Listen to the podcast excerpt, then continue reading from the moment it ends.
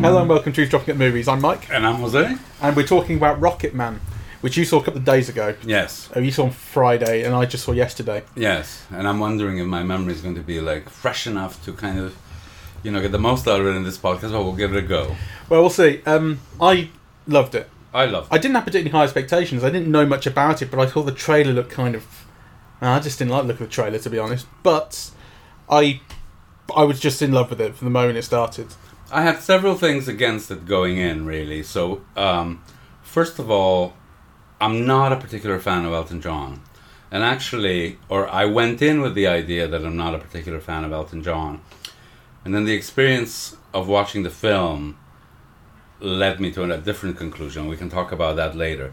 But, you know, initially that was like, oh, I don't want to see that. Yeah, The other thing is that I, I disliked Bohemian Rhapsody so much that I thought, oh no. the film an- Bohemian Rhapsody. yeah, right. Not another one of these rock star bios that Mm.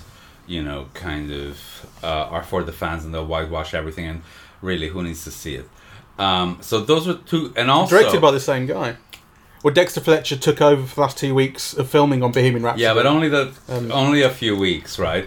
What Still. I know Dexter Fletcher from is he did that Scottish musical, didn't he? Sink Street or something like that. Uh, I don't know it. um, which which which I did like very much.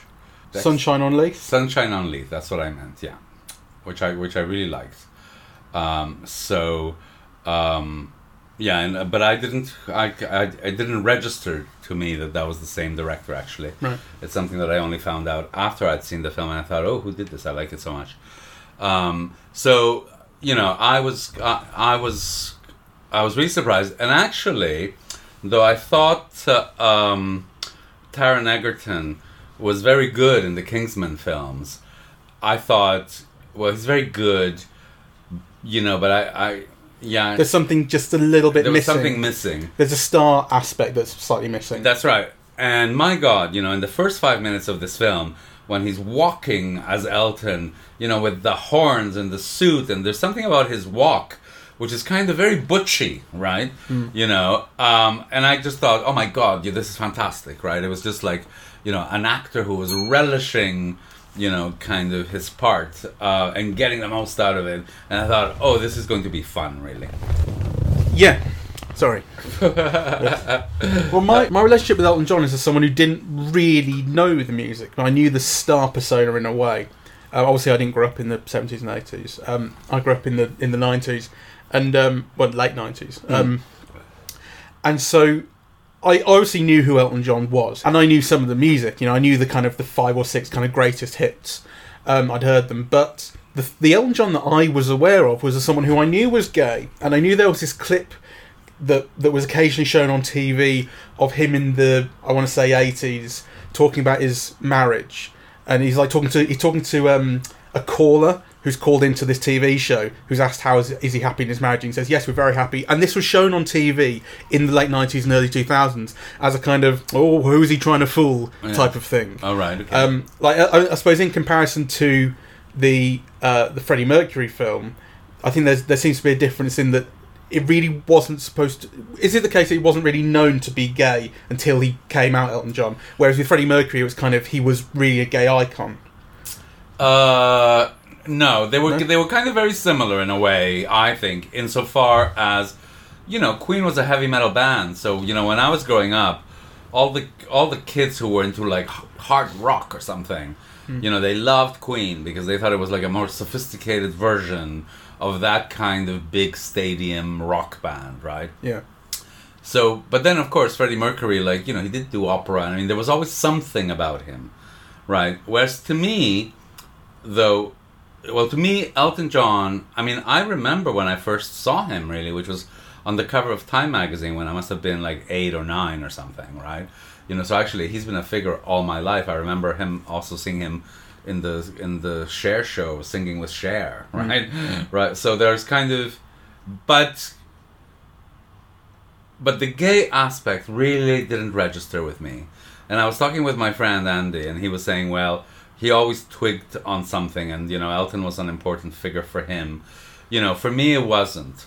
and I remember I did have one of his albums. I had the Yellow Brick Road album, which I loved, you know, but I, I kind of I just picked it up because it was, it was on on the bargain bin, Mm. right? Like, you know, there used to be a, a secondhand record store in Montreal called Cheap Thrills, where you could pick up albums for fifty cents, you know, on from their bargain bin, and I had just picked it up, and you know, so it wasn't something that I saw though. I must get the latest Elton John album or something. It was just something that was there, um, and then I loved it. Um, but you know, kind of the songs, you know, the, the lyrics are all lyrics written by a heterosexual man.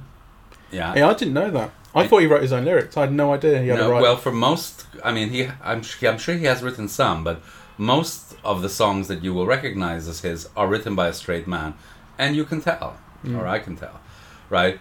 And then the thing about his star persona is he was definitely theatrical. He wore outrageous outfits. There's no question about any of that. But actually, as we see in the film, his whole manner of being, like the way he walks and the way he's got a bullshiness, right? He's quite like This is something you were talking about. blokish, Something you were talking about on Facebook, which again jibes with what I knew of when I was young about Elton John, because I remember the Royal Mail adverts where he was. It it was very well known that he uh, was a shopaholic, and he and there's the whole thing about him getting flowers delivered and how the Royal Mail could facilitate that. Yes. Um, but it was kind of there was this combination in those adverts of a blokishness with being surrounded by flowers in a palatial sort of you know. Yeah, but there's a there's a trajectory to that, right? Because obviously, what happened is, at some point, he did come out, and it's still, for people of my generation, there's still a little bit of resentment against people like him and Ian McKellen, you know, who all of a sudden become like icons of gay liberation or something, because in our view, they didn't help when help was needed most. I I don't know exactly what year Elton John came out, right? But he got married in the eighties. Yeah. so right, and that was very much a kind of a, a cover-up marriage. It was like Yeah. it, it was like Rock Hudson, right? Ha- being married to someone to save his career, type of thing, right? So so so there's always mind you you know intellectually you feel you can't judge these people people have to come out at their own pace and in ways that they feel safe and that's different for everybody right? You know so it might be unreasonable to feel this niggling sense of resentment against these people but i think actually it also comes because you know now they're like holier than thou about you know I, I mean you know kind of um, about coming out right? Uh, and you think well you know kind of when i was at that demonstration there were 50 people in that fucking kind of you know cold montreal you know kind of uh, protest kind of where were all of you then right like Yeah, yeah yeah. so so um but anyway uh, uh, I love his persona, and actually, and I love that he's blokish, right? That he owned the football team, and kind of it just goes to show, Mm. you know, how different people are, really. Yeah, the kind of gay people are like everybody else in all kinds of ways, right? Yeah. uh, it kind of, you know, there's a whole spectrum. Uh, so, uh, but but you know, I love the bullshiness. Yeah, they're not taking shit from people. I kind of I love the I love the the the the blokishness, and there is a blokishness, uh, which also has to do with awkwardness, right? So I was looking at the George Michael duet that he did of "Don't Let the Sun Go Down on Me," yeah. And you have like, uh, I mean, you know, George Michael looks like a Greek god. Really, he's like so beautiful, you know, and he's tall and slim, and he dances beautiful, and he's a great performer. And you know, Elton comes in and he's too short and he's like too fat and he has a surly look on him, right? you know? Yeah. yeah, and he's great. Yeah, like kind of, you know, and then like he, you know, he sings the song with him and he's generous as well. Yeah, like what I mean, one of the things about Elton John was always he was, he was, you know, he was very generous with other performers. Yeah yeah uh, you know, he's always like bigging up other people, yeah, and kind of appreciating them, you know. So, so I love all of that, but you know, there's there's a contrast between, you know, the the the kind of, I mean, both of them came out very late, but you know, the type of gayness that George Michael represented, Sure, and that yeah. which Elton John represented. But that's kind of what I'm getting at. Like, there's a sort of. It's probably overdoing it to say there's like a lack of campiness about Elton John today. Um, in the, I mean, because when you think about Elton John, he's still, you know, he's still dressing up as sort of You think on him dressing up as Elizabeth Marie I first. Or Christ, yes. like, like yeah, but but it's but it is a weird kind of incongruous look. Like he is a bloke in this In dress. dress. It- you know, it's not. Yeah. It's um, it's not.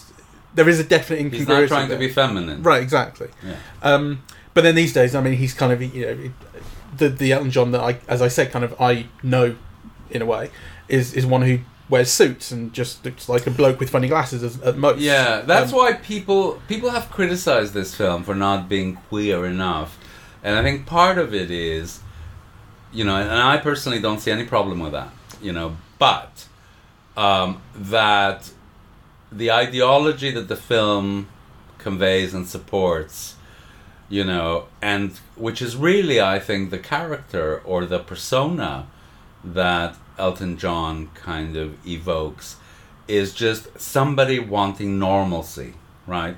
Yeah, kind of I somebody wanting love and being in a relationship and having children. yeah, Right. a heteronormacy.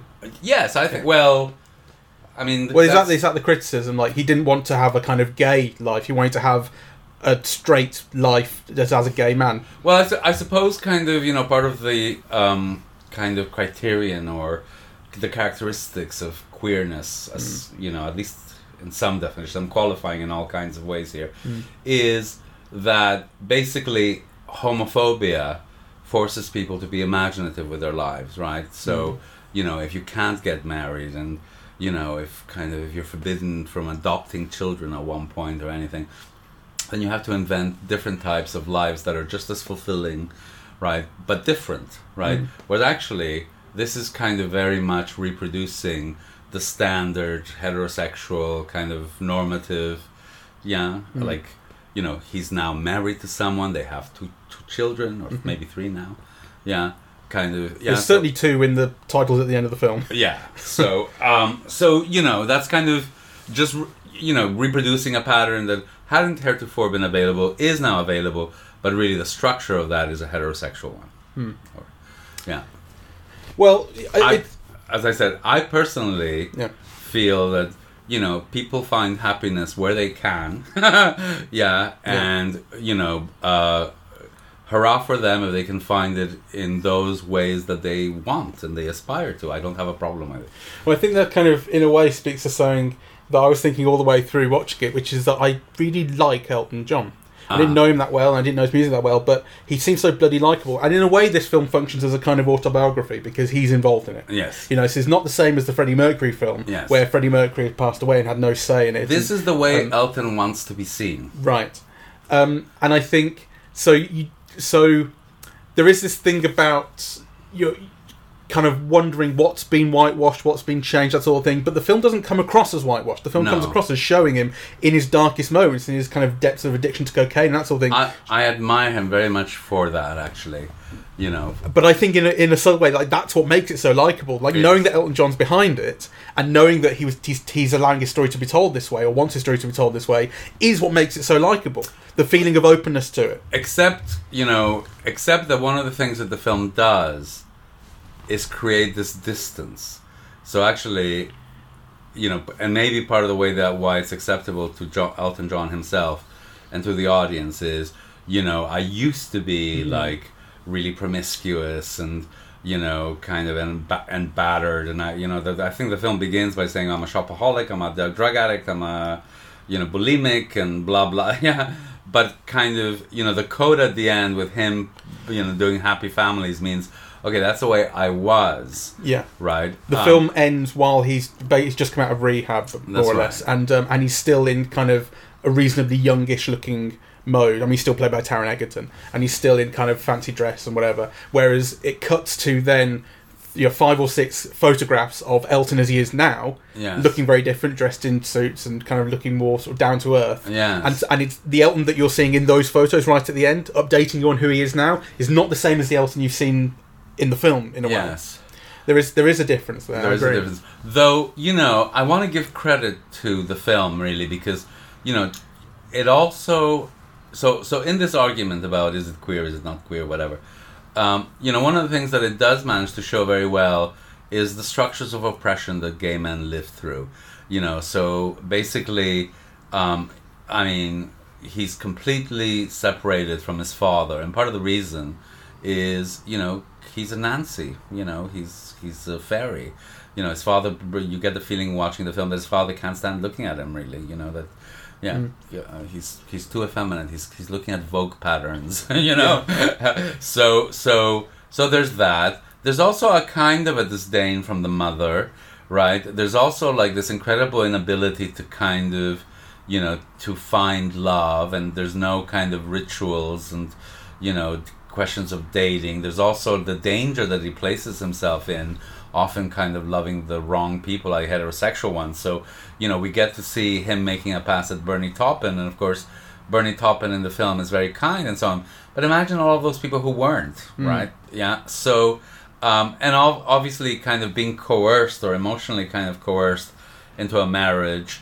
Um, you know, being abused and blackmailed by people. John yeah. Reid in particular. Uh, John Reid in particular. But you also get the feeling there have been many like John Reid. Yeah. Yeah, the mother says you buy them houses and whatever. Yeah, and Mm. um, so yeah, and and physically battered, right? So kind of yeah. It, it actually, I do, I do think it does show those structures of oppression that were like so so real uh, and vivid, and you know, kind of maybe the only pro- the only problem I have with the film is the coda. Yeah, this happy families thing. I find it quite sickening, um, and also the putting all of this in the past, as if there aren't people today, you know, both in this country and abroad, who aren't suffering from the same structures of homophobia. You know.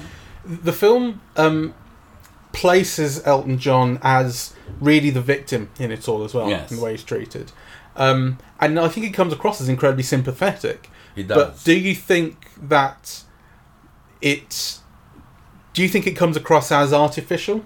no, See, I didn't at all. no, I don't. Despite think knowing this is the, this is the thing, despite knowing that Elton John's behind the film I and can tell his story how he likes, it feels really authentic and believable and likable. And maybe it's maybe that I, maybe I put certain things aside because I want to like it so much, which I do, and I think it's beautifully made and it's a brilliant musical as well. On top of that, I think Taron Egerton is so great in this, in a way that what, what was it, Ricky Malish or oh Rami Malik? Rami Malik wasn't in Bohemian uh, Rhapsody. Bohemian Rhapsody. I mean, don't get me wrong. I think he, I think Malik was very very good, but you really get a sense here of a flesh and blood person.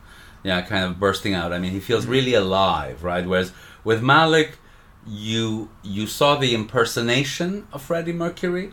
You saw all the ticks, but I never felt that there was a like a real person. Yeah, I, it didn't come together until that final scene that we loved, where they reenact Band Aid. that's true. Which is but- not, but is not to say that was a real person, but he embodies that persona very well. he embodied that performance of that iconic moment in Wembley. Yeah. But this is different. I mean, just you know, from from the beginning, just the walk, you know, that Egerton has, like kind of His smile as well, yeah, perfect smile. um, but but the walk, I think, you know, because it exudes energy and bolshiness and you know and and so on. Um, and and you know you get the feeling that it is like a kind of you know uh, uh, um, a, a real person you know because on the one hand he's quite queenie he's always having hissy fits and he's got a short temper and you know and kind of part of it is just the drug mess that he's in you know but on the other hand there is a kind of a, strength yeah that that he conveys and obviously like a great talent yeah so Yeah. Again, that was another thing which I kind of thought that, he, that he's a he's a, uh prodigy at the piano, and he sits down, hears something, and he can immediately play it. yes And you're like, can he really? But then there are people like that, you know. No, no, well, I You know, the thing about the thing about like getting the lyrics and just immediately playing the music to them. yeah But then you know, the, I, I I saw uh, he was on Inside the Actors Studio, yeah I think, where and he he got uh, someone in the audience had like a packet of something, and he just started singing the ingredients and instructions. yes You know, and like making up a song to them. It was beautiful. yes You know, so like some people can do that. Actually, he's amazing. I heard that you know he wrote all of the score of um, the Lion King, you know, through fax. They would like you know. Oh, really? It's it wasn't him being in a room, you know, uh, with with the people. It was like. Yeah. You know, you send me the lyrics, I send you a song. If it doesn't work, send me some other lyrics, I'll send you another song. Right? Like, you know. And I think the film makes you get it as well. Like, Yeah. like again, when we were talking about Bohemian Rhapsody, we agreed um, that it's a film that doesn't really convey why this music was so great if you didn't already know. I think. And I think this film kind of does. And I think the way the musical works, you, you were talking again on Facebook about how it narrativizes through music and Yes. how, how how it tells its story and evokes emotion through music, which I think is great. It's not like saying it, it doesn't do the thing of just picking out the song that has the right lyrics to sort of um, tell the plot, but it tells the emotional story through the music, and it brings in songs when it needs to, like a, a, a, the bit underground, uh, underground, the bit underwater, Yeah. where he's singing Rocket Man, just a Yes. snatch of Rocket Man with his younger self, and he's he's killed himself. He Yes. tried to kill himself by drowning himself.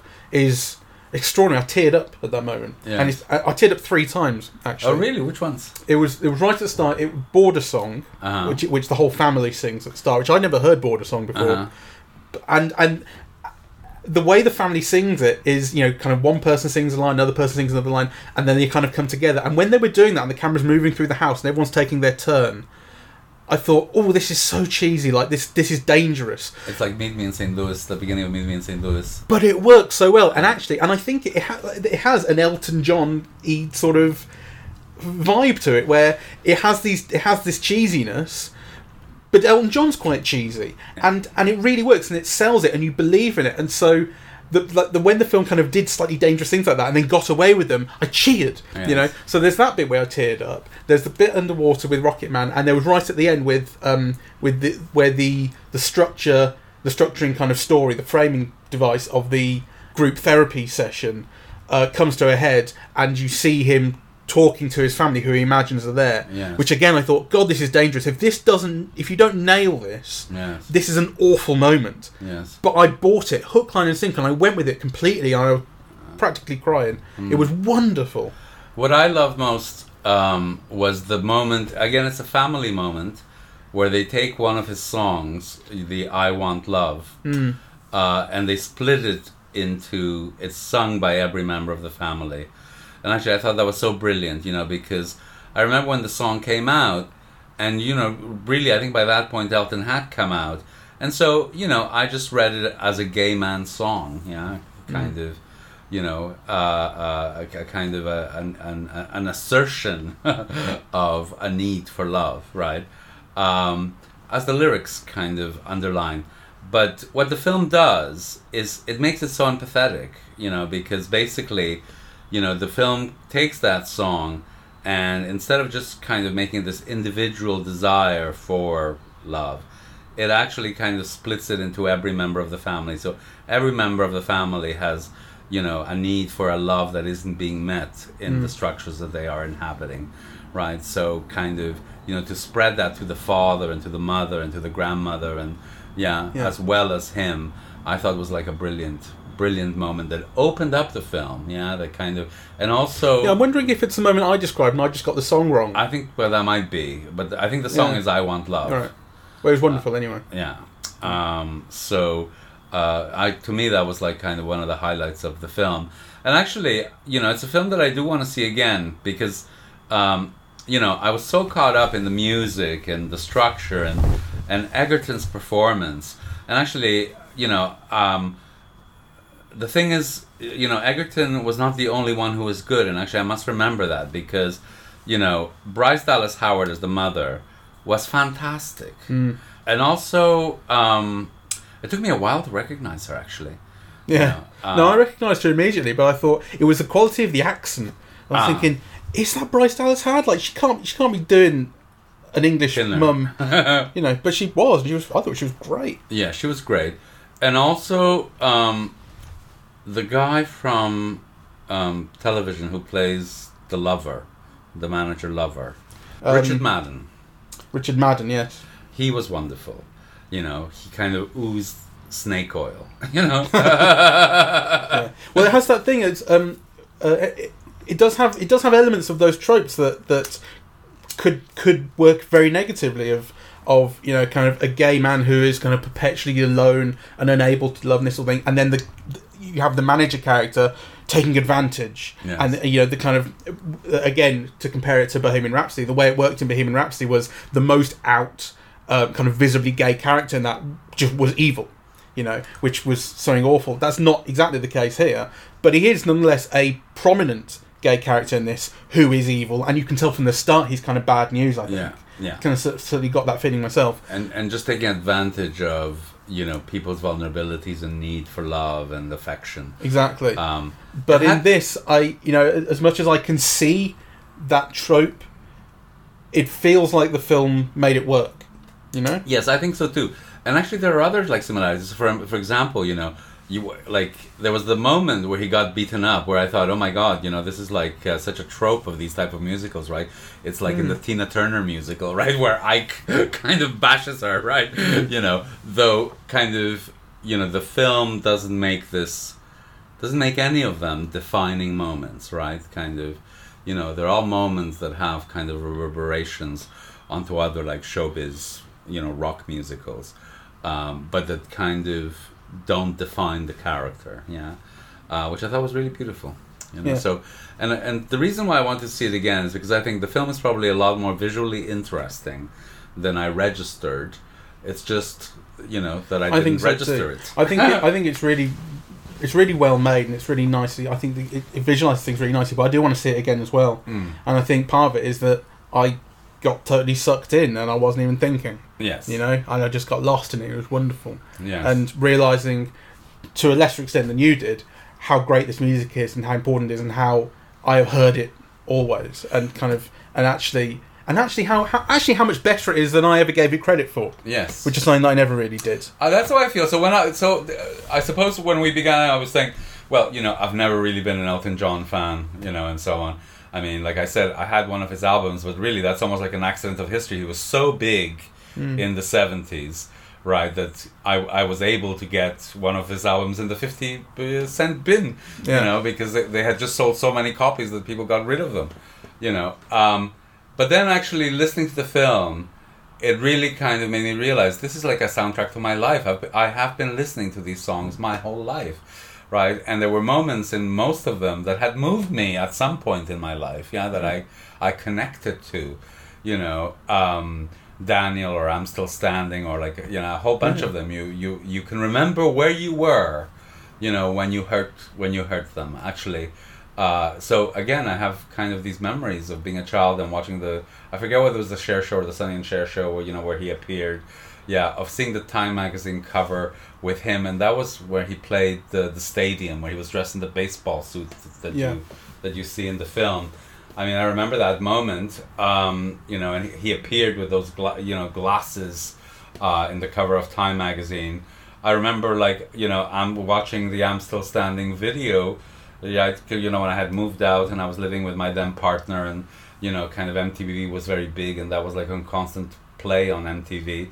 So kind of you know it brings back moments. Yeah. Um, I'll tell you another reason. That, Surprised that. I'll tell you another reason I think that it's successful as a musical is that it's not just about it, it's not just about playing this music like when when they chronologically fit in the story or anything like that, and it's not about playing the music because of what it meant to its audience, although it is, which Yeah. I think is what Bohemian Rhapsody was doing. Bohemian Rhapsody was like these songs come up to just show how big the band was, and just because you like the music. yes. But this film, and this film listens to its music's lyrics Yes. and and and plays the music and sings the songs when they fit. You know, Goodbye Yellow Brick Road I think is used fantastically when um, when he kind of finally decides to go to therapy and Yeah. and it, re- it it replays the bit it catches up with the start of the film where he strides into group therapy and it's playing it under it and it's doing this arrangement with like trumpets like it turns it into this incredibly triumphant moment which is I thought it was fantastic like it's such a heroic triumphant moment where he decides I'm going to get help at last Yes. it's amazing Um, and it understands music it's about you know I've been on the yellow brick road for so long and I've decided that my future isn't here Hmm. you know and I'm going to change the track and all that sort of thing it's a film that understands and listens to its own music and uses it properly what I liked in relation to what you're saying was Saturday Night's All Right for Fighting. Yeah. Yeah. Um, because actually, one of the things that I really uh, love about this film uh, is, and maybe I'm wrong about it, but you know, is what I see as its Englishness.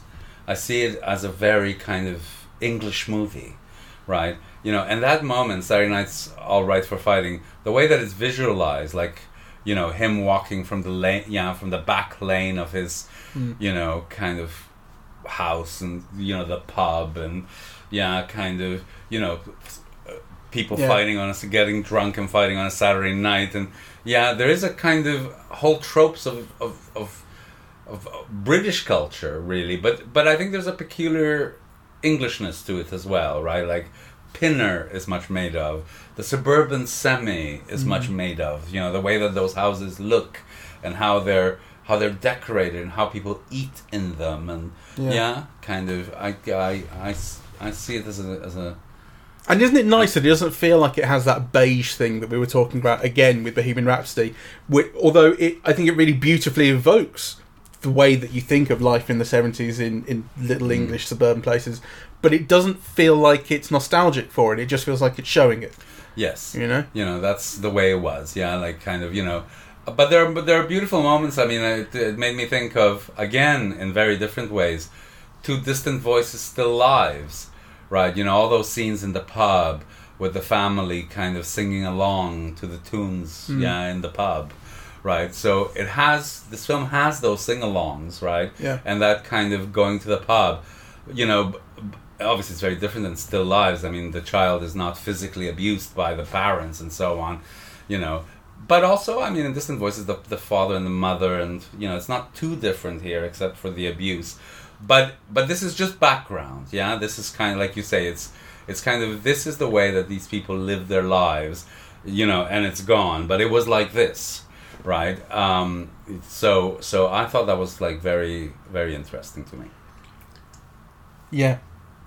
I, I, oh, I thought it was absolutely. I, I was really blown away by how much I liked it. Really Uh-huh. didn't expect to, and I found it such a great sort of, sort of sing along, toe tapping. I. I, I, think the fact that it gets away with little dangerous things and makes them work, it somehow like sells the whole film for me and makes me feel so faithful. And Taron Egerton is just so charismatic and commands your attention all the way through so brilliantly. And he's and he's and he moves so. I mean, you know, I need talking about his walking, but every moment that he's on screen moves. And actually, isn't it so great that the kids are good as well? So rare in a British film to have young actors who are good. My least favorite moment, though, so I have two niggles with the film so far. I might come up with more, but you know, the moment where he hugs his younger self, I thought, I love that bit. Ah, that's that. Was, that was in that was in the group ther- therapy bit at the end, and I was like, I'm going with this. I am going with this. But I agree. I think the the whole thing about asking his dad, the very young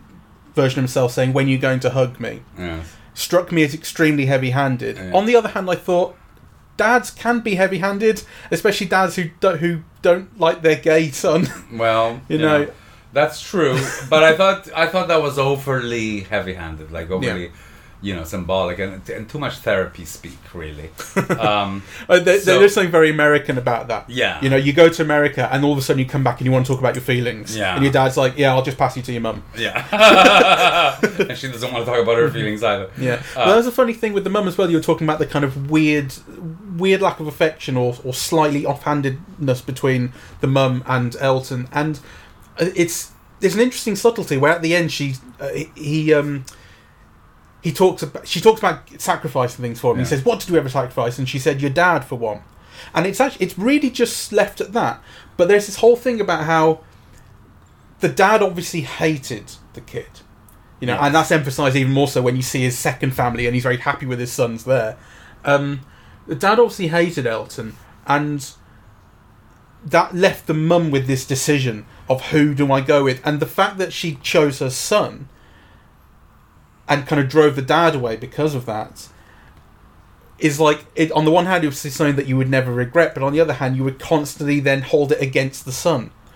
And I think it was it was it, it was only left at this subtle thing that left you to infer all of I that. think hatred is too strong a word. okay. Um, I mean, I think there's an evident discomfort and alienation from the son, right? Like you know, kind of um, this this boy who likes music and dresses, you know, um, is something that that man can't relate to. Yeah. You know, and actually that he's embarrassed about and ashamed of, and you know, I mean, can you also have to imagine what the culture was like in the in the fifties, the forties and fifties, right? So, yeah, kind of, you know, having an effeminate son like that is probably seen as like a failure on your part, right, to educate your son and raise them properly. So Mm. you see a distance and an alienation. Hatred is too strong. No, I, yeah, I, I was Ah. talking quickly, and hatred is too strong. But Ah. um, still, the idea that kind of the choice that that has kind of that the mother feels she's been forced to make, the re- and the result being that despite the fact that she chose her son and gave gave up something very serious for her son, and how could she not? Then still leads to a kind of ongoing resentment of him because of that. Well, I think there's something interesting about relationships between parents and children. You know, that um, children can't imagine their parents having desires, wishes, hopes, you know, yeah, that exist outside of them. I think it's, you know, I've seen that over and over again in kind of parent child relationships. You know, so so I think maybe that is something that you know um, the the the character of Elton John in the film, and maybe even the film itself, doesn't appreciate enough. Yeah, the fact that you know the mother chose the child, or yeah supports the child, or yeah chooses the child over the partner. You know, because often, you know, that is not the case. Mm. Yeah, kind of parents often ch- choose But that's why I the think partner as opposed to the child. But that's why I think it, that that's why it becomes a moment which is a revelation to Elton. Yes. You know, like that thing where she responds because it's it's kind of a moment. I don't know exactly how that scene goes. It's that, that dinner scene, but it is it's a response you don't expect, and it's a response he doesn't expect. And the film has been in his head the whole time. That um, I think it's kind of fair enough that the film springs it as a surprise on the audience there too. You know, like he never looked at it this way. Yes, but on the other hand, you know, he did catch his mom cheating on his dad. Yeah. You know, um, and it's clear that the only person he feels real support from is the grandmother.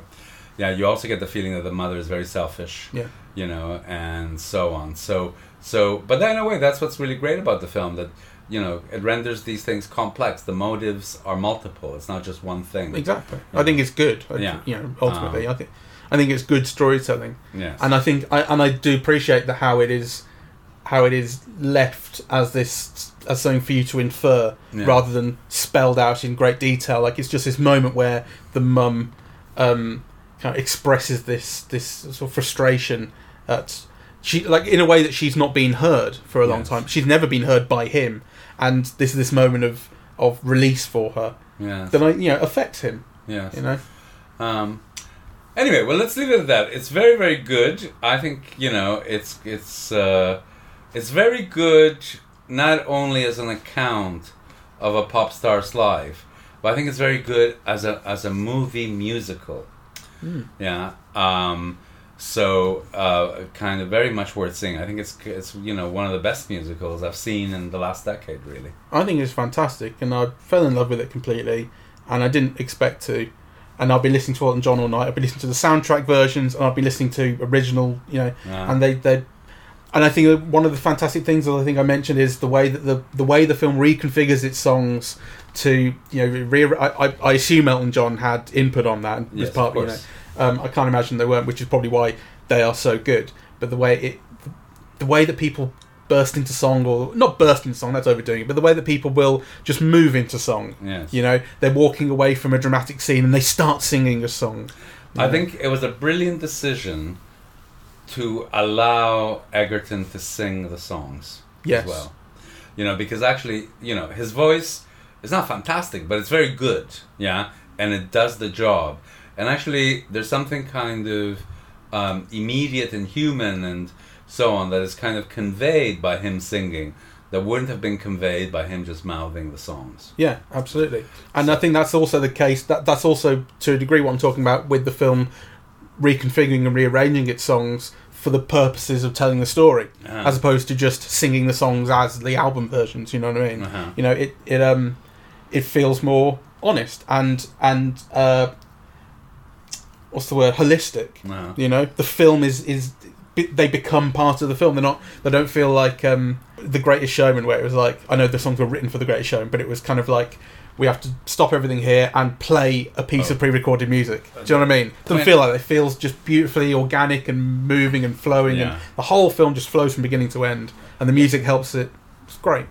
Um, this is, uh, um, you know, much much better musical than The Greatest Showman, uh, which I thought was terribly manipulative and kind You know. The Greatest Showman is, is on a 12-inch LP, and not only that, I saw it. Not only has it got an LP, but it's also got um, covers as an LP. So somehow, like this thing has got legs. The Greatest Showman, people love it. I know people love it. You But it's got like a But just because people love it doesn't mean it's not crap. no, no, it's complete crap. But it's, it's kind of mad to me that like Uh, you know, na like, like I thought LPs were for audiophiles who take music super seriously and they're like, "Ooh, you can hear all the clicks and scratches." It's like, but I listen, but I listen to crap. I listen to crap covered by crap people, but I must listen to it on vinyl. Very weird to me. Anyway, Anyway. thank you very much for listening. Uh, we are eavesdropping at the movies, and we are on. We're on iTunes, SoundCloud, and YouTube uh, to listen to, and uh, Facebook and Twitter on social media. And eavesdropping. Dot, eaves- and eavesdropping at the movies.com is the website. And um, yeah, if you leave us a review and stuff, if you like us, then or share us and stuff, then that's always really helpful. Yes. And um, yeah, thank you very much. Okay. Bye bye. It's really good, Rocket Man. It's really good. yes, it is. Oh, your, your doll just fell down. All right.